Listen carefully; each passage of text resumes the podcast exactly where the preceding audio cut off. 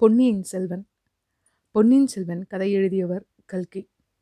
இன்றைக்கி ஊரே வந்து பொன்னியின் செல்வன் படம் எதிர்பார்த்து அந்த கதைக்காலம் பற்றி நிறைய இடத்துல வாதங்கள் விவாதங்கள் அவர்களுடைய சுய விமர்சனங்கள் அப்படின்னு சொல்லிட்டு நிறைய பேசிக்கிட்டே இருக்காங்க. நம்ம எல்லாருக்குமே ராஜராஜ சோழன் அப்படின்னு சொல்லும்போது ஞாபகம் வர இன்னொரு விஷயம் பெரிய கோவில். ராஜராஜ சோழன் தன்னுடைய வாழ்க்கையில் பல போர்களை பார்த்து அதில் வெற்றியும் கண்டு ஒரு மிகப்பெரிய சோழ சாம்ராஜ்யத்தை உருவாக்கியவர். பட் அதையெல்லாம் தாண்டி இன்று நமக்கு கண்ணெதிரே சாட்சியாய் நிற்பது பெரிய கோவில்.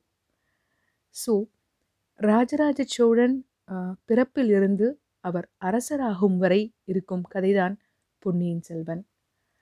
பாலகுமாரன் அவர்களால் எழுதப்பட்ட இந்த உடையார் அப்படிங்கிற இந்த புக்கில் வந்து அவருக்கு அந்த எண்ணம் தோன்றிய நொடி. ஒரு கோவில் கட்டணும். அது எப்பேற்பட்ட ஒரு கோவிலாக இருக்கணும் அப்படின்னு அவர் நினச்சி அதற்கு அது அவர் வடிவம் கொடுக்க ஆரம்பிக்கிறாரு. அது நடைமுறைப்படுத்துகிறப்ப என்னென்ன மாதிரி விஷயமெல்லாம் அவருக்கு தேவைப்படுது எவ்வளவு யோசனைகள் எவ்வளவு திட்டமிடுதல் இருக்கு? வந்த இடையூறுகள் என்ன? அதை வெற்றி கொண்ட விதம் என்ன? இப்படி இந்த ஒரு முழு சுவாரஸ்யமான அந்த கோவிலை கோவில் கட்ட ஆரம்பித்து கும்பாபிஷேகம் முடிக்கும் வரை வரலாற்று சுவடுகளோடு தன்னுடைய கற்பனை வளத்தையும் சேர்த்து எழுதியிருப்பார் பாலகுமாரன். ஆகவே அஹ், நான் இந்த உடையார் நாவலை உங்களுக்காக வாசிக்க வேண்டும் என்று விருப்பப்படுகிறேன். பல வரலாற்று நாவல்களை படித்திருந்தாலும் எனக்கும் சோழர்கள் மீது ஒரு காதல். அதிலும் ஒரு அரசனாகிய பின்பு ஒரு கோவிலை கட்ட வேண்டும். அந்த கோவிலின் உயரம் அந் அந்த சைஸ் ஆஃப் த டெம்பிள் அப்படிங்கிற அந்த விஷயம் வந்து இவ்வளவு பிரமிப்பாக இருப்பதற்கும் அவருக்கு அந்த சிந்தனையில் ஏன் இவ்வளவு பெருசாக இருக்கணும் அப்படின்னு அவர் சிந்திச்ச அந்த காரணம். இன்றைக்கி வந்து மேனேஜ்மெண்ட் டூல் பிஸ்னஸ் ஸ்கூல்ஸ் ஏகப்பட்ட விஷயம் இருக்குது ஒவ்வொரு விஷயத்தையும் மேனேஜ் பண்ணிக்கிறதுக்கு அதை ரொம்ப இலகுவாக திட்டமிடுதல் பண்ணுறதுக்குனே வந்து ஆயிரம் ஆப் இருக்குது கன்சல்டன்ஸ் இருக்காங்க. நிறைய நம்ம அதுக்காக நேரம் செலவழித்து எல்லாமே பண்ணுறோம் பட் ஆயிரம் ஆண்டுகளுக்கு முன்பு அந்த மேனேஜ்மெண்ட் அப்படிங்கிற விஷயத்த எவ்வளவு அழகாக அவங்க கொண்டு போயிருப்பாங்க. அஃப்கோர்ஸ் இதில் இவர் கற்பனை சேர்த்து எழுதியிருக்கிறார். ஆனால் உண்மையாகவே அப்படி நடந்திருக்கும் இல்லையா? அந்த களமெல்லாம் வெற்றி கொண்டதால தான் அந்த கோவில் இன்றைக்கும் நம்ம கண்ணு முன்னாடி கம்பீரமாக நிற்குது எந்த ஒரு விஷயம் நடந்தாலும் உலகத்தில் வெற்றி பெற்ற ஒவ்வொரு மனிதனின் சந்தோஷம் இருக்க மாதிரியே. அவனோடு போட்டி போட்டு தோல்வி அடைந்த அத்தனை மனிதர்களின் சோகமும் துக்கமும் கண்ணீரும் இருந்துக்கிட்டே தான் இருக்கும். இந்த கோவில் கட்டின விதத்தில் இருக்கின்ற அரசியல் இது எந்த அளவுக்கு நியாயம்? அவர் செய்தது சரியா தவறா? யாரெல்லாம் அதில் வந்து ஈடுபட்டாங்க? அப்படிங்கிற பெரிய குழப்பம் அந்த அரசியல் எதுவுமே இல்லாமல் ஒரு மனிதன் அவர் சிந்தனையில் வந்த ஒரு மிகப்பெரிய பிரம்மாண்டமான ஒரு விஷயத்தை வந்து உரு கொடுத்து அதை முழுமையாக சாதிச்சு முடிச்சிருக்காரு அப்படிங்கிறது தான் எனக்கு பிரமிப்பின் உச்சமாக தெரிஞ்சது. ஒரு சாதாரண பழக்க வழக்கத்தை நம்ம மாற்றிக்கிறதா இருந்தாலுமே எடுத்துக்கிட்ட ஒரு விஷயத்தை வந்து சாதிச்சு முடித்து காமிக்கிறதுக்கு எத்தனை இடையூறுகளை நம்ம பார்த்துக்கிட்டு இருக்கோம் அப்படிங்கிறத டே டு டே லைஃப்பில் இருக்க சிம்பிள் விஷயத்துக்கே நம்ம நிறைய ஃபேஸ் பண்ணி அதுக்கப்புறமா அதை செஞ்சு முடிக்கிறோம். இவ்வளோ பெரிய கட்டிடம் பாறைகளால் கட்டிய அந்த கட்டிடம் அது எப்படி சாத்தியமானது? எந்த அளவுக்கு மக்கள் ஒத்துழைப்பு கொடுத்தாங்க? பொருட்செலவு எவ்வளவு ஏற்பட்டது? வேலை செய்யறதுக்கான ஆட்களை அவர் எப்படி கொண்டு வந்திருப்பார்? இது எல்லாம் எனக்கு மிகப்பெரிய பிரமிப்பாக இருந்தது எல்லாத்துக்கும் ஒரு சாவியை கிடைத்தது தான் இந்த உடையார் நாவல். என் மனதிற்கு மிகவும் நெருக்கமான இந்த நாவலை உங்களுக்கு படித்து காமிக்கிறதுல எனக்கு ரொம்ப பெரிய மகிழ்ச்சி. நான் உங்கள் மகிழிசை உங்களுக்காக வாசிக்கப் போவது உடையார். பகுதி ஒன்று. அரச மரத்தின் உச்சிக்கிளையில் உட்கார்ந்து கொண்டிருந்த குயில் உடல் சிலிர்த்து முதல் குரல் கொடுத்தது. காவிரியில் உள்ள வாலை மீன்கள் துள்ளி சிறிது தூரம் எதிர்நீச்சல் போட்டுவிட்டு பிறகு மல்லாந்து புரண்டு ஆற்றோடு போயின. கரையோர தென்னைகளில் குறுகி அமர்ந்திருந்த நாரைகள் இந்த துள்ளலை கவனித்துக் கொண்டன. நீர்வரத்து அதிகரிப்பதை உணர்ந்து கொண்டன. குயில் மறுமுறை கூவும்போது கிருஷ்ணன் ராமனான பிரம்மராயருக்கு விழிப்பு ஏற்பட்டது. மனம் விழித்து கொண்டாலும் கண் விழிக்காது அவர் வெறுமே படுத்திருந்தார் புத்தி இன்னும் தெளிவாகட்டும் என்று காத்திருந்தார். வெகு அமைதியாய் விழித்துக் கொண்ட மனதால் உலகை உணரத் துவங்கினார். அன்றைக்கு செய்ய வேண்டிய கடமைகள் ஒவ்வொன்றாய் அவருக்கு ஞாபகம் வந்தன. எழுந்து உட்கார்ந்தார். இரண்டு கைகளையும் பரபரவென்று தேய்த்து முகத்திற்கு எதிரே விரித்தார். தலைக்கு பின் இருந்த ஒற்றை அகல்விளக்கு வெளிச்சத்தில் உள்ளங்கை ரேகைகள் தெளிவாய் தெரிந்தன. ரேகையை பார்த்த நேரம் மனதில் சிலரை தோன்றும். எந்த காரணமுமின்றி சில விஷயங்கள் தோன்றும். அன்று அப்போது கடும் மழை என்று தோன்றியது. காவிரியில் வெள்ளம் என்கிற எண்ணம் வந்தது.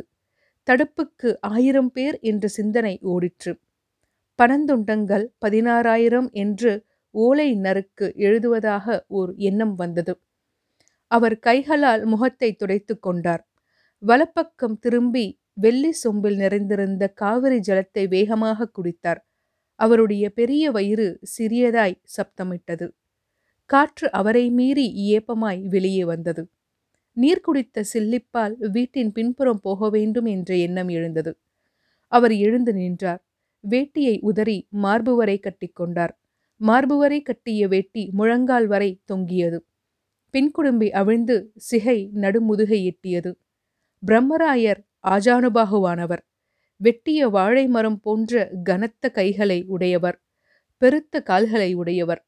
வட்ட முகமும் கூரிய நாசியையும் கொண்டவர். முகவாயில் சின்ன குழி இருக்கும். அவர் கைவிரல்கள் மிக நளினமாய் அசையும். காது மடல்கள் எட்டி அவர் முகம் பார்க்கும். மெல்லிய புருவம் பரந்த நெற்றி. வழவழப்பான உடம்பு. அவரை பார்த்தால் சொகுசான வரிகர் போல தோன்றும். ஆனால் பிரம்மராயர் சொகுசானவர் அல்ல அவரைப் போல உழைப்பதற்கு அந்த சோழ மண்டலத்தில் ஆளே இல்லை. அவர் உழைப்பதால்தான் சோழ மன்னனும் மக்களும் நிம்மதியாய் உறங்குகிறார்கள். காவிரியில் வெள்ளம் பற்றி யாரும் யோசிக்காத நேரத்தில் அவர் யோசிக்க துவங்கினார். மீன்களுக்கும் நாரைகளுக்கும் கூட நீர்வரத்தின் அதிகரிப்பு பற்றி புரியவில்லை. ஆனால் அவருக்கு புரிந்தது. வக்கரமடைந்த சனி புரட்டாசி மாதம் கிருஷ்ணபட்சம் சப்தமி அன்று உத்திர நட்சத்திரத்தை விட்டு இடம்பெயர்கிறார். உத்திரத்திற்கு பிறகு ஹஸ்தம். ஹஸ்தம் நீரோடு சம்பந்தப்பட்ட நட்சத்திரம். ஹஸ்த நட்சத்திரம் அதிர்ஷ்டி அனாவிருஷ்டி என்ற இரண்டு இடத்துக்கு பாயும் தன்மை உடையது இந்த மாதம் வளர்ப்பிறை வடகோடு உயர்ந்திருந்தது. எனவே அஸ்தம் அதிவிருஷ்டியாகும். இதனால் பருவமழை அதிகரிக்கும். மேற்கே கடும் மழை பெய்யக்கூடும். மேற்கே மழை பெய்தால் குடகு தேசத்து மலைகளில் விழுந்து கொங்கு நாட்டிற்குள் நுழைந்து தரிசபுரத்தின் வழியாய் கல்லணையை நிரப்பி தஞ்சைக்குள் புகுந்துவிடும்.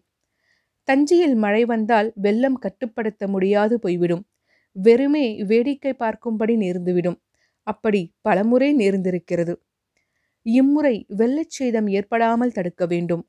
அவர் பின்பக்கம் போய் நின்று வானம் பார்த்தார். மெல்லிய மேகங்கள் வேகமாய் நகர்ந்து கொண்டிருந்தன. காற்றில் குளிர் தெரிந்தது. மேகத்தின் விரைவு அவருக்கு மழை வருகையை சொல்லியது. கிழக்கே வெப்பம் அதிகமாகி சூடு தாங்காமல் காற்று விலகி பல மைல் பரப்பளவு உள்ள பெரிய வளையம் ஏற்பட்டிருக்க வேண்டும். அந்த வளையத்திற்குள் மறுபடி காற்று நுழையும் போது சுற்றியுள்ள காற்றுகள் இடம் மாறுகின்றன. இந்த இடமாற்றத்திற்கு பெயர்தான் புயல். வடகிழக்கே கடலுக்கு மேலே காற்று ஓட்டை விழுந்து தென்மேற்கு பருவக்காற்று வேகமாய் நகர இலங்கையை தாண்டி சென்ற பருவக்காற்று திசை திரும்பி மறுபடியும் சோழக்கரையை கடுமையாக தாக்கும். புகாரை இடித்து தஞ்சையில் மோதும். மேற்கிலிருந்து வெள்ளம் கிழக்கிலிருந்து காற்று நடுவே மழை. மறுபடியும் சோழ தேசம் நிமிர இரண்டு வருடங்களாகிவிடும். சில சமயம் அரண்மனை மாடங்களையே உருட்டி போடுகின்ற இந்த காற்று வேளாளர் வீடுகளையும் பரதவர் குடிசைகளையும் பந்தாடும். இயற்கை சீற்றத்தினால் ஜனங்கள் அரசரிடம்தான் வந்து நிற்பார்கள். ஆனால் சோழ தேசத்து மக்கள் நாகரிகமானவர்கள். கும்பலாய் அரண்மனையை நோக்கி வரும்போது அதிகம் பேச மாட்டார்கள். மகிழ்ச்சியான விஷயங்களை உரத்து கத்தி தலைகளால் புரியாமல் ஆடுகின்ற சோழ தேசத்து மக்கள் துன்பம் வரும்போது மௌனமாகி விடுவார்கள். உதவி கேட்க கூச்சப்படுவார்கள். என்ன உதவி எவ்வளவு உதவி என்றால் கடைசி வரை வாய் திறக்கவே மாட்டார்கள். அதட்டினால் பதிலுக்கு அதட்டுவார்கள். ஏற்கனவே நாங்கள் வெக்கங்கெட்டு இடுப்பு துணியோட கட்டண பொண்டாட்டியோட கையேந்தி நிற்கும். வெந்த புண்ணலை எதுக்கு வேலை பாய்ச்சதீக? என்ன கொடுத்தாலும் சம்மதம்தான். அளவு சொல்லையா களஞ்சியத்திலிருந்து நெல்லவாரி வர வேண்டாமா? அதிகாரிக்கு தெரியாதா என்ன? அளக்க வேண்டும் என்று தெரியவில்லை எனில் என்ன அதிகாரி? முணுமுணுப்பார்கள். கூட்டத்தோடு கூட்டமாக ஒற்றர்களை நிற்க வைத்து வேறு ஊர் விவசாயிகளைப் போல வேடமணிய செய்து என்ன பேசிக் கொள்கிறார்கள் சோழ மக்கள்? என்று விசாரித்தால் அதுவும் வேடிக்கையாக இருக்கும். ராசாங்கத்தில் எல்லாம் பெரிய கை. நீ உன் பாட்டுக்கு பொசுக்குன்னு எதனா கேட்டு வைக்காத. எத்தனை கொடுத்தாலும் மூஞ்சில சந்தோஷம் காட்டாத. இவ்வளவு தானான கடை. வெளியே விலகி வந்து கொண்டாடிக்கலாம். உடனே கொண்டாடுனா இதுக்கு மேலே கொடுக்க வேணாம்னு முடிவு பண்ணிடுவாங்க கடைசி வரைக்கும் போதும்னு சொல்லக்கூடாது. பெரிய கிழவன் ஒருவன் கட்டளையிட்டானாம். எவ்வளவு கொடுத்தா போதும்? நமக்கு தெரிய வேண்டாமா? இளைஞன் ஒருவன் சந்தேகத்தோடு கேட்டான். இந்த வருஷத்து வேளாண்மை தான் பாழாகிவிட்டது. ஆனால் எல்லாரிடமும் விதைநெல் இருக்கிறது. இந்த வருடம் அரசர் வரியில்லை என்று சொன்னால் போதும். வாழ்க்கை சௌகரியமாகவே இருக்கும். இந்த மழையில் நீர்நிலை நிரம்பி இருப்பதால் மூன்று போகம் செய்ய வாய்ப்பிருக்கிறது. அடுத்த வருடம் நிலவரியையும் புறத்திணை வரியையும் கூடுதலாக விதித்தாலும் கட்டிக்கொள்ளலாம். அவர்கள் பேச்சு ஒவ்வொன்றும் பிரம்மராயருக்கு வந்துவிடும். அதே சமயம் பேச்சு ஒட்டு கேட்கப்பட்டது என்றும் காட்டிக்கொள்ளக்கூடாது. அரசு கொட்டாரத்தில் கையிருப்பு கணக்கில் எடுத்துக்கொண்டு நெல்லை வாரி வாரி கொடுத்து விட வேண்டும். தெற்கு பக்கம் தஞ்சை மாகாணத்திலிருந்து வடக்கே சிதம்பரம் வரை மேற்கே கரிகாலன் கட்டிய கல்லணை வரை ஒரு பரப்பளவு வைத்துக்கொண்டு தானிய விநியோகம் செய்துவிடலாம். போன முறை புயல் வந்தபோது அப்படித்தான் செய்யப்பட்டது. இந்த முறை புயல் வந்தால் இதைவிடவும் சிறப்பாக செய்ய வேண்டும். புயல் வருகிறது என்று தெரிந்துவிட்ட பிறகு வீட்டில் உட்கார்ந்து கொண்டிருக்க முடியாது. வெள்ளம் வருகிறதா என்று பார்க்க காவிரி கரைக்கு போய்த்தான் ஆக வேண்டும்.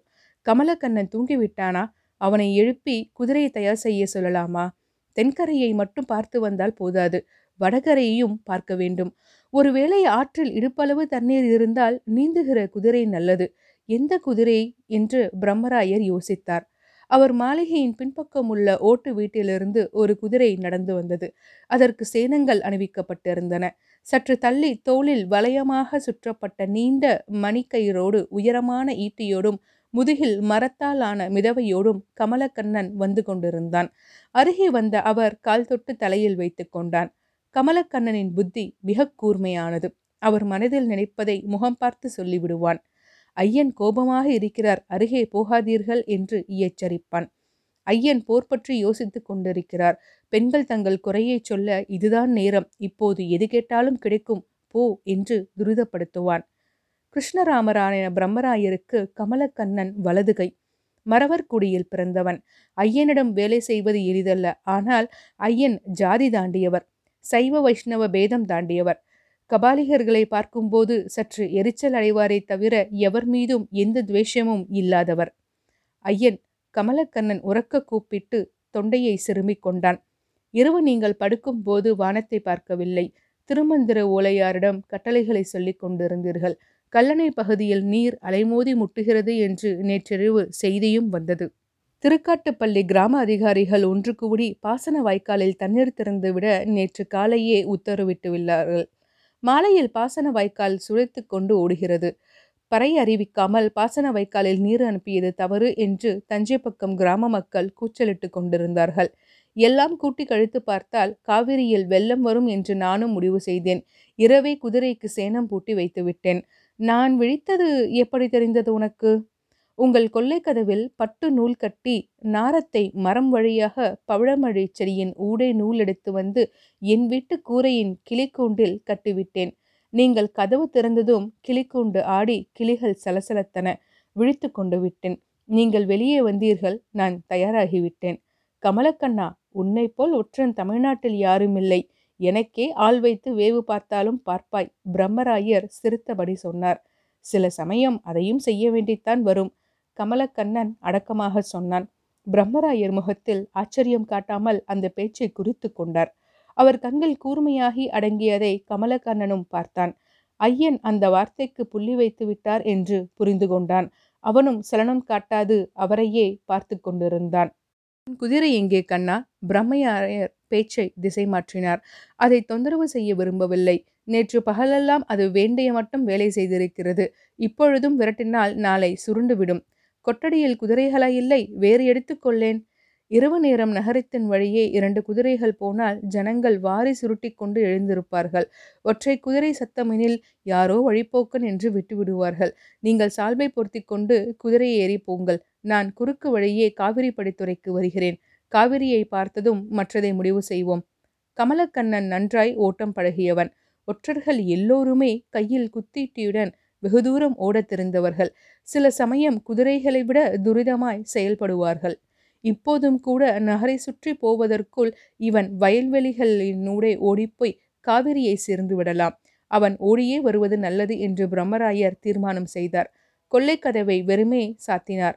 குதிரை ஏறினார். கமலக்கண்ணன் கைத்தட்ட ஒரு காவலால் கொள்ளைக்கதவின் பக்கம் வந்து நின்று கொண்டான். பிரம்மராயர் தன் மாளிகையை சுற்றி கொண்டு வெளியேறினார். தெருவில் மிருதுவாக தன் குதிரையை ஓட்டிக்கொண்டு போனார். தெரு முடிந்ததும் சற்று விரைவாக குதிரையை ஓட்டினார். கல்லணைக்கு போகும் நெடுஞ்சாலையை கடந்தார். மாஞ்சோலைக்குள் இறங்கினார். அந்த பாதை சரிந்து கொண்டே காவிரி கரைக்கு போயிற்று. குதிரை ஆற்றுக்கு அருகே போய் நின்றது. ஏரிக்கரையிலிருந்து மூன்று மாட்டு வண்டிகள் ஆற்றில் இறங்குவது தெரிந்தது மாட்டு வண்டியை சுற்றிலும் ஆட்கள் இறங்கி வண்டியை தள்ளி கொண்டு வந்தார்கள். கிருஷ்ணன் ராமரான பிரம்மராயர் உற்று பார்த்து கொண்டிருந்தார். தள்ளுகிறவர்கள் வித்தியாசமாக தெரிந்தார்கள். தேவரடியார்கள். பின்னே கமலக்கண்ணனின் குரல் கேட்டது. அதில் சற்று மூச்சிறைப்பும் இருந்தது. அத்தனை பேருமா? ஆமாம் அத்தனை பேரும். போன பௌர்ணமிக்கு குடிபெயர சொல்லி ஓலை அனுப்பினோமே அவர்களா? பிரம்மராயர் நினைவு வந்தவராய் கேட்டார். இருக்கலாம். இரண்டு உருவங்கள் காவிரியை வேகமாக நீந்தி கடந்தன. தரையில் அழுந்தி கால் வைத்து கரையேறின. அங்கு ஆண்கள் இரண்டு பேர் இருப்பதை அறியாது மேல் துணியை விலக்கி ஒட்ட பிழுந்து உதறி பிழுந்ததை இடுப்பில் கட்டிக்கொண்டு இடுப்பின் ஈர துணியை உருவி அதையும் பிழுந்து உதறி நிதானமாக மேலே போட்டுக்கொண்டார்கள் கரையேறிய இரண்டு பேரும் இளம் பெண்கள் திரட்சியான உடலமைப்பை உள்ளவர்கள் சபையில் ஆடுகிறவர்கள். அவர்கள் அசைவுகளில் அலட்சியம் இருந்தது. அவர்கள் தலை அவிழ்ந்து உதறிய போது முகத்தில் நீர்த்துளிகள் பட்டது. ஆண்கள் இருவரும் தலையை திருப்பிக் கொள்ள பிரம்மராயரின் குதிரை முகமசைத்து கரைத்தது. பெண்கள் திடுக்கிட்டு திரும்பினார்கள். அதில் ஒரு பெண் இடுப்பிலிருந்த குறுங்கத்தியை எடுத்து இறுக பிடித்து கொண்டாள். யாரது? கமலக்கண்ணன் அதட்டினான். நீங்கள் யார்? பதிலுக்கு பெண்கள் சீறினார்கள். தஞ்சை புறவழி நகர காவலர்கள். கமலக்கண்ணன். இவர் யார்? கத்தி வைத்திருந்த பெண் கேட்டாள். இவர் ஒரு அதிகாரி. எதிர்க்கரைக்கு போகப் போகிறார். நாங்கள் சிதம்பரத்தில் இருந்து வருகிறோம். என் பெயர் எச்சுமண்டை. இவள் கரியமாணிக்கம் பழமர்நேரி என்கிற ஊர் எது? அந்த பெண் கேட்டாள். இதுவே பழமர்நேரி இங்கு உங்களுக்கு என்ன பணி? எந்த பணியும் இல்லை நாங்கள் குடிபெயர்கிறோம். இடைத்தங்களுக்காக எங்களுக்கு பழமர்நேரியில் இடம் ஒதுக்கி ஓலை கொடுக்கப்பட்டிருக்கிறது. ஓலை எங்கே? கமலக்கண்ணன் கேட்டான். முதல் வண்டியில் வருகிறது. கரியமாணிக்கம் என்கிற பெண் திரும்பி கை காட்டினாள். அவள் கை காட்டிய நேரம் வண்டி இடப்பக்கம் மல்லாந்தது. வெள்ளத்தால் இழுக்கப்பட்டு தலைகீழாயிற்று. காவிரியின் நடுவிலிருந்து பெண்களின் அலறல்கள் கேட்டன. கமலக்கண்ணன் ஆற்றில் பாய பிரம்மராயர் குதிரையை காவிரியில் இறக்கினார். ஆற்று வெள்ளம் குதிரையை வேகமாக இழுத்தது பிரம்மராயர் கவலையானார். காவிரி ஜீவ நதியில்லை இவ்வளவு நீண்ட பரப்பு கொண்ட சமவெளி மிகுந்த சோழ நாட்டில் மூளை முடுக்கெல்லாம் இடையூறாது பாயும்படியான ஒரு ஜீவ நதி இல்லாதது பெரிய துக்கமே. சித்திரை மாத மத்தியில் காவிரி வறண்டு போகிறது. அடுத்த மூன்று மாதங்களுக்கு வெறும் மணலாய் கிடக்கிறது. நடுநடுவே எப்போதேனும் மழை பெய்தால் குட்டை போல சிறிது நீர் தேங்கி நிற்கிறது. மழை நாட்களில் காவிரியில் குளித்து குளித்து பழக்கப்பட்டவர்கள் காவிரியில் குளித்தே ஆக வேண்டும் என்ற சங்கல்பம் உடையவர்கள் வெயில் நாட்களில் ஊற்று பறித்து முண்டு குளிப்பதால் மழை நாட்களில் பெரிய சிக்கலாகி விடுகிறது. இடுப்பளவு ஜலம்தான் என்று நம்பி காவிரியில் இறங்கி தாண்ட முடிவதில்லை. நடந்து கொண்டே இருக்கும்போது நாளடி ஆழம் சரக்கென்று உள்ளே போய்விடுகிறது. பெண்களையோ சிறுவர்களையோ அல்லது மாடு கன்றுகளையோ நடத்தி போக முடியாமல் தவிப்பு ஏற்படுகிறது. காவிரியை உற்று பார்த்து கொண்டிருக்கிற எவரேனும் ஒருவர் ஒரு வழி சொல்ல கயிறு கட்டிவிட அந்த கயிற்றை பிடித்து கொண்டுதான் மக்கள் தாண்ட வேண்டிய நிலைமை ஏற்பட்டு விடுகிறது. அநேகமாக எல்லா கிராமங்களிலும் எதிர்கரைக்கும் இக்கரைக்குமாய் கிராமத்து செலவிலேயே கயிறு கட்டியிருப்பார்கள். இந்த கயிற்றை நம்பித்தான் இந்த பெண்கள் கூட்டம் இறங்கியிருக்கும். ஆனால் கயிறு பிடுங்கிக் கொண்டு போய் மூன்று நான்கு நாளிகைகள் ஆகிவிட்டது. காவிரியின் வேகம் மெல்ல மெல்ல அதிகரித்து கொண்டே போவதை பிரம்மராயரின் உடம்பு உணர்ந்தது.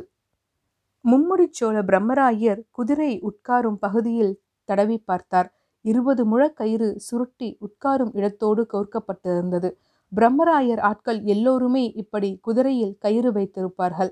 கால் வைக்கும் சேனத்திற்குள்ளே பெரிய கத்தி வைத்திருப்பார்கள். பிரம்மராயர் சட்டென்று அந்த கயிற்றை கட்டை கையில் எடுத்து பிரித்து உதறினார். சாட்டை போல சுடுக்கினார். அந்த கயிறின் மறுமுனை தொலைதூரம் போய் விழுந்தது. பிரம்மராயர் கவிழ்ந்த வண்டியை உற்று பார்த்தார். இருட்டில் ஏழு பெண்களும் ஒரு வண்டிக்காரனும் இருப்பது தெரிந்தது. ஒரு மாடு விடுவித்து கொண்டு வேகமாக கரையை நோக்கி நீந்தியது. இன்னொரு மாட்டிற்கு அடிபட்டிருக்க வேண்டும். அது எந்த பக்கம் போவது என்று தெரியாமல் திகைத்து நாலா பக்கமும் அலைந்து கொண்டிருந்தது. உருண்டு போன வண்டியை பிடித்து கொண்டு பெண்கள் கத்திக் கொண்டிருந்தார்கள். வண்டியின் சக்கரத்தை பற்றியிருந்தவர்களின் கால்களை வெள்ளம் பிடித்து இழுக்க அவஸ்தைப்பட்டு கொண்டிருந்தார்கள்.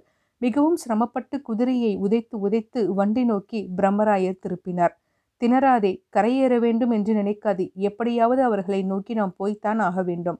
குதிரையை விழாவில் மறுபடியும் உதைத்தார். எக்கி எக்கி மாட்டு வண்டி நோக்கி விரட்டினார். குதிரை ஒவ்வொரு அடிக்கும் மிகுந்த சிரமத்தோடு நகர்ந்து மாட்டு வண்டிக்கு அருகே வந்தது. மாட்டு வண்டிக்கு அருகே வந்ததும் கயிறை வீசும் மாட்டு வண்டி மீது போட்டார். உடம்பில் கயிறை கற்றிக்கொள்ளுங்கள் குதிரை நம்மை கரைக்கு இழுத்து போய்விடும் என்று சொன்னார். மாட்டு வண்டியின் இருபுறமும் இருக்கிற பெண்கள் கயிறை சுற்றி கொள்ள ஆரம்பித்தார்கள். ஒரு பெண் தன் உடம்பில் கயிறை சுற்றி கொண்டு பக்கத்தில் இருந்த அடுத்த பெண்ணிற்கு கொடுத்தாள். அந்த பெண் கயிறை தன் உடம்பில் சுற்றி கொண்டு இன்னொரு பெண்ணுக்கு கொடுத்தாள். கடைசியில் ஒரு பெண்ணுக்கு கயிறின் நீளம் போதாமல் போய்விட்டது. குதிரையின் சேனத்தை மறுமுனையில் கட்டி இருக்கினார் அவர் இருக்குகிற பொழுது இடது பக்கமாய் வண்டி சுற்றி கொண்டு வந்த கமலக்கண்ணன் மெல்ல கால் ஊன்றி குதிரைக்கு அருகே வந்தான். வண்டியை நிமிர்த்தப் போகிறீர்களா பிரம்மராயரே என்று கேட்டான். இல்லை அது நமது வேலை இல்லை. இவர்களை பத்திரமாக கரையேற்ற வேண்டும். ஆறு பெண்கள் கயிறை சுற்றி கொண்டார்கள். குதிரையை விரட்டி கரைக்கு ஓட்டி கொண்டு போய்விடலாம் வெள்ளத்தில் இறங்க பயப்படுகிற குதிரை கரைக்கு போக வேண்டுமா என்றால் தரதரவென்று போய்விடும். ஆனால் ஒரு பிரச்சனை. ஒரு பெண்ணுக்கு கயிறு போதவில்லை. வெள்ளம் ஏறிக்கொண்டிருக்கிறது என்ன செய்வது என்று புரியவில்லை. நீ அந்த பெண்ணை பத்திரமாக கரைக்கு கொண்டு வந்து விடுகிறாயா? பிரம்மராயர் கேட்க சரி என்று கமலக்கண்ணன் தலையசைத்தான். மறுபடியும் கால் ஊன்றி ஊன்றி நடந்து அந்த பெண்கள் இருவரும் அந்த இடத்திற்கு வந்தான். என்னை பிடித்து கொள்ளுங்கள் என்று கை நீட்டினான். அவள் பிடித்து கொள்ள பயந்தாள். மரக்கட்டையை பிடித்து கொண்டு ஊசலாடினாள். ஏன் பயப்படுகிறீர்கள்? நான் இந்த ஊர்க்காரன்தான். இந்த பக்கத்து நதியின் சுழல்கள் அனைத்தும் எங்களுக்கு அத்துப்படி. கவலை வேண்டாம். நான் உங்களை கரை சேர்த்து விடுவேன் என்று சொல்லி கமலக்கண்ணன் மெல்ல அவள் புறங்கைகளை பற்றி இழுத்தான். அவள் பயந்து கொண்டே கையை நீட்டினாள். அவன் தோலை பற்றி கொண்டாள். அவள் வண்டியை விட்டதும் பிரம்மராயர் குதிரையை செலுத்தினார். அந்த பெண்களை கயிற்றை கெட்டியாக பிடித்து கொள்ளச் சொன்னார். குதிரை வேகமாக கரை நோக்கி போயிற்று. அவர்கள் கிட்டத்தட்ட நீரின் ஓட்டமாய் கரை நோக்கி பயணமானார்கள். கமலக்கண்ணனை பிடித்து கொண்டிருந்த அந்த பெண் அவனை இறுக பிடித்து கொள்ள விற்கப்பட்டாள் அதே சமயத்தில் எப்படியாவது கரையேறிவிட வேண்டும் என்று அவஸ்தையும் பட்டாள். கமலக்கண்ணன் அவளை இழுத்து கொண்டு போக முடியாமல் திணறினான். சற்று ஆற்றோடு போனான். குதிரையின் பாதையில் இருந்து அவன் பாதை லேசாக விலகியது. இன்னும் நடக்க சரக்கென்று காடின் கீழ் மண் சறுக்கியது. யாரோ பெரிதாய் குழி பறித்திருக்க வேண்டும். மனிதர்கள் பறித்த குழியை காவிரி வெள்ளம் இன்னும் பெரிதாக்கிவிட்டது. வினாடி நேரத்தில் தலைக்கு மேல் காவிரி ஓடிற்று. என்ன செய்வது என்று தெரியாமல் கமலக்கண்ணன் கையை உதறினான். அந்த பெண் ஐயோ என்று அலறினாள். பிரம்மராயர் திரும்பி பார்த்தார். கமலக்கண்ணன் எதர்ச்சியாக கையை உதற அந்த பெண் நீரில் அடித்து புரண்டு கொண்டு போனாள். கால் ஊன்றியபடி இருந்தாலும் அவளால் நிற்க முடியவில்லை. காவிரி நீர் அவளை நெட்டி நெட்டி தள்ளி கொண்டு போயிற்று. மூன்று நொடி நேரத்தில் அவள் கமலக்கண்ணனிடம் இருந்து வெகு தூரத்தில் இருந்தாள். குதிரையை கரையேற விட்டுவிட்டு குதிரையில் இருந்து எகிரி அந்த பெண்ணை நோக்கி பிரம்மராயர் தாவினார். வேகமாக நீந்தி நீரின் வேகத்தோடு போனார்.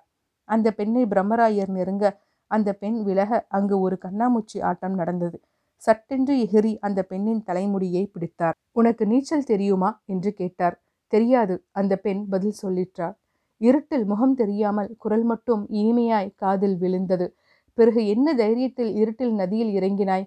காலையில் பொறுத்து வர வேண்டியதுதானே திரும்பு என் முதுகை பற்றிக்கொள் என்று அவள் கையை பிடித்துக்கொண்டு முதுகை காட்டினார். அவள் முதுகை மெல்ல பற்றி கொண்டாள்.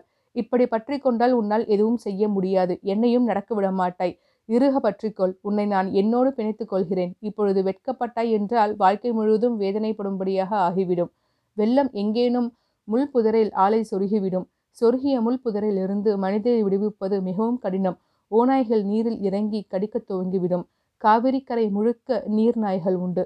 நீர்நாய்கள் கடித்தால் நிச்சயம் மரணம். எனவே முட்டாள்தனமாக எதுவும் செய்யாமல் என்னை இறுக பிடித்துக்கொள் என்று சொன்னார். அவள் எகிரி அவரது முதுகை பற்றி கொண்டாள். பிரம்மராயர் மேல் துண்டால் அவளையும் தன்னையும் இறுக முடிச்சு போட்டு கொண்டார். மணலில் கால் ஊன்றி நீரை கிழித்து கரை நோக்கி நடந்தார். நெஞ்சு ஆழம் இருந்த நீர் சிறிது நேரத்தில் சட்டென்று இடுப்புக்கு வந்தது. தொடைவரையில் ஜலம் போயிற்று. பிரம்மராயர் அவளையும் தன்னையும் பிணைத்திருந்த துண்டை உருவினார். அவள் இடக்கையை பிடித்துக்கொண்டு வா என்று கரையேறினார். வண்டியை இழுத்து வரலாமா என்பதற்காக திரும்பி பார்த்தார். நீ கரையேறு என்று சொன்னார். அவள் தொடையளவு ஜலத்தில் நடந்து போனாள். கரைக்கு அருகே போகும் நேரத்தில் சட்டென்று கரை ஆழமாகிவிட்டது போலும். அவள் கழுத்து வரை நீரில் மூழ்கினாள். புரண்டாள். நீர் அங்கு சுழன்று இருந்தது. உள்ளே இழுக்கப்பட்டாள் மறுபடியும் வெளியே தள்ளப்பட்டாள். புரண்டு காவிரிக்கரை ஓரமாகவே போய் ஒரு முள்செடியை இறுகி பிடித்து கொண்டாள். உதவி உதவி என்று பேயாய் கத்தினாள். பிரம்மராயர் கால் உதறி தன் கனத்த சரீரத்தை தண்ணீரில் சப்தமென்று போட்டுக்கொண்டு அவள் சென்ற திசை நோக்கி வேகமாக நீந்தினார். நீர் அவரையும் புரட்டியது. இழுத்து ஓரம் தள்ளியது. ஓரத்தில் கரையேற கால் வைத்தார். கால் சறுக்கி அவரை நடுநதிக்கு இழுத்து போனது. நீ என்ன செய்தாலும் நான் அதற்கு எதிர்ப்பதமாய் செய்வேன் என்பது போல எந்த விதமாய் தப்பிக்க முயற்சித்தாலும் நதி அதை தடுத்தது. இம்மாதிரி செடிகள் நிரம்பிய கரையில் கால் வைத்து வழுக்கி சறுக்கி அடிபடுவதை விட படிகள் நிரம்பிய துறைகளில் கால் வைத்து ஏறிவிடலாம். பிரம்மராயர் கடினமாக முயன்று முள்செடிக்கு அருகே போனார். மிக கவனமாய் துணிவோடு முள்செடியை பிடித்து கொண்டார். அந்த பெண்ணிடம் அதை விட்டுவிடுங்கள் விட்டுவிடுங்கள் என்று சொன்னார். அந்த பெண்ணுக்கு முப்பது வயது இருக்கும். அவள் அந்த முள்செடியை விடுவதற்கு பயந்தாள். நாம் அதிக நேரம் இங்கு நிற்க முடியாது. உங்கள் உடம்பெல்லாம் முட்கள் கீறி காயப்படுத்திவிடும். முள் புதரில் பாம்புகள் பதுங்கி இருக்கும். தயவு செய்து கையை உதறிவிடுங்கள் நடு ஆற்றுக்கு போய்விடலாம் என் தோலை பிடித்து கொள்ளுங்கள். இங்கு படி எங்கிருக்கிறது என்று எனக்கு தெரியும். சற்றும் பயப்படாதீர்கள் அவர் சொன்னார். அப்பொழுதும் அந்த பெண்மணிக்கு விட மனமில்லை. அவர் இழுக்க இன்னும் வேகமாய் முள்செடியை கட்டிக்கொண்டாள். ஓவென்று அலறினாள். என்ன ஆயிற்று என்ன ஆயிற்று? தொலைதூரத்தில் இருந்து பல்வேறு குரல்கள் கேட்டன. பழமர்நேரி கிராமம் விழித்து கொண்டு தீப்பந்தங்களுடன் வருவது தெரிந்தது. தயவு செய்து கையை விடுங்கள் என்று பிரம்மராயர் அவர் தோளை பிடித்து இழுக்க அவள் திரும்பி பயத்தோடு பிரம்மராயரை தழுவிக்கொண்டாள் பிரம்மராயருக்கு தன் கால்களை அசைப்பது கூட மிகவும் கடினமாக இருந்தது. நீரோடு செல்லும்போது அந்த பெண்மணியின் கனமும் மேலும் அழுத்த மிகவும் கடினப்பட்டு அவர் நடந்து சென்றார். இந்த முறை காலடியில் பாறைகள் தென்பட்டன. இன்னும் சற்று நகர்ந்து போனவுடன் செதுக்கப்பட்ட படித்தளங்கள் தெரிந்தது. நின்று கொண்டார்கள். அங்கேயும் நீர் இழுத்தது. பாசி வழுக்கியது. மிக நிதானமாய் ஒருவரை ஒருவர் பிடித்து கொண்டு நடந்தார்கள். அடுத்த படியில் கால் வைத்தார்கள். கால் வைக்கும்போது மிக கவனமாய் இரண்டு பேரும் ஒரே விதத்தில் ஊன்றினார்கள். அடுத்த படியில் கால் வைத்தார்கள். இம்முறையும் மிக கவனமாய் நடந்தார்கள். இப்பொழுது முழங்கால் அளவு ஜலத்தில் இருந்தார்கள். நீங்கள் கரையேறுங்கள். பிரம்மராயர் அவர்களை மெல்ல மெல்ல நகர்த்தினார். அவள் கரையேறினாள். பிரம்மராயரால் அடுத்த அடி அழுத்தி வைக்க முடியவில்லை. அந்த படியில் பாசி அதிகம் இருந்தது.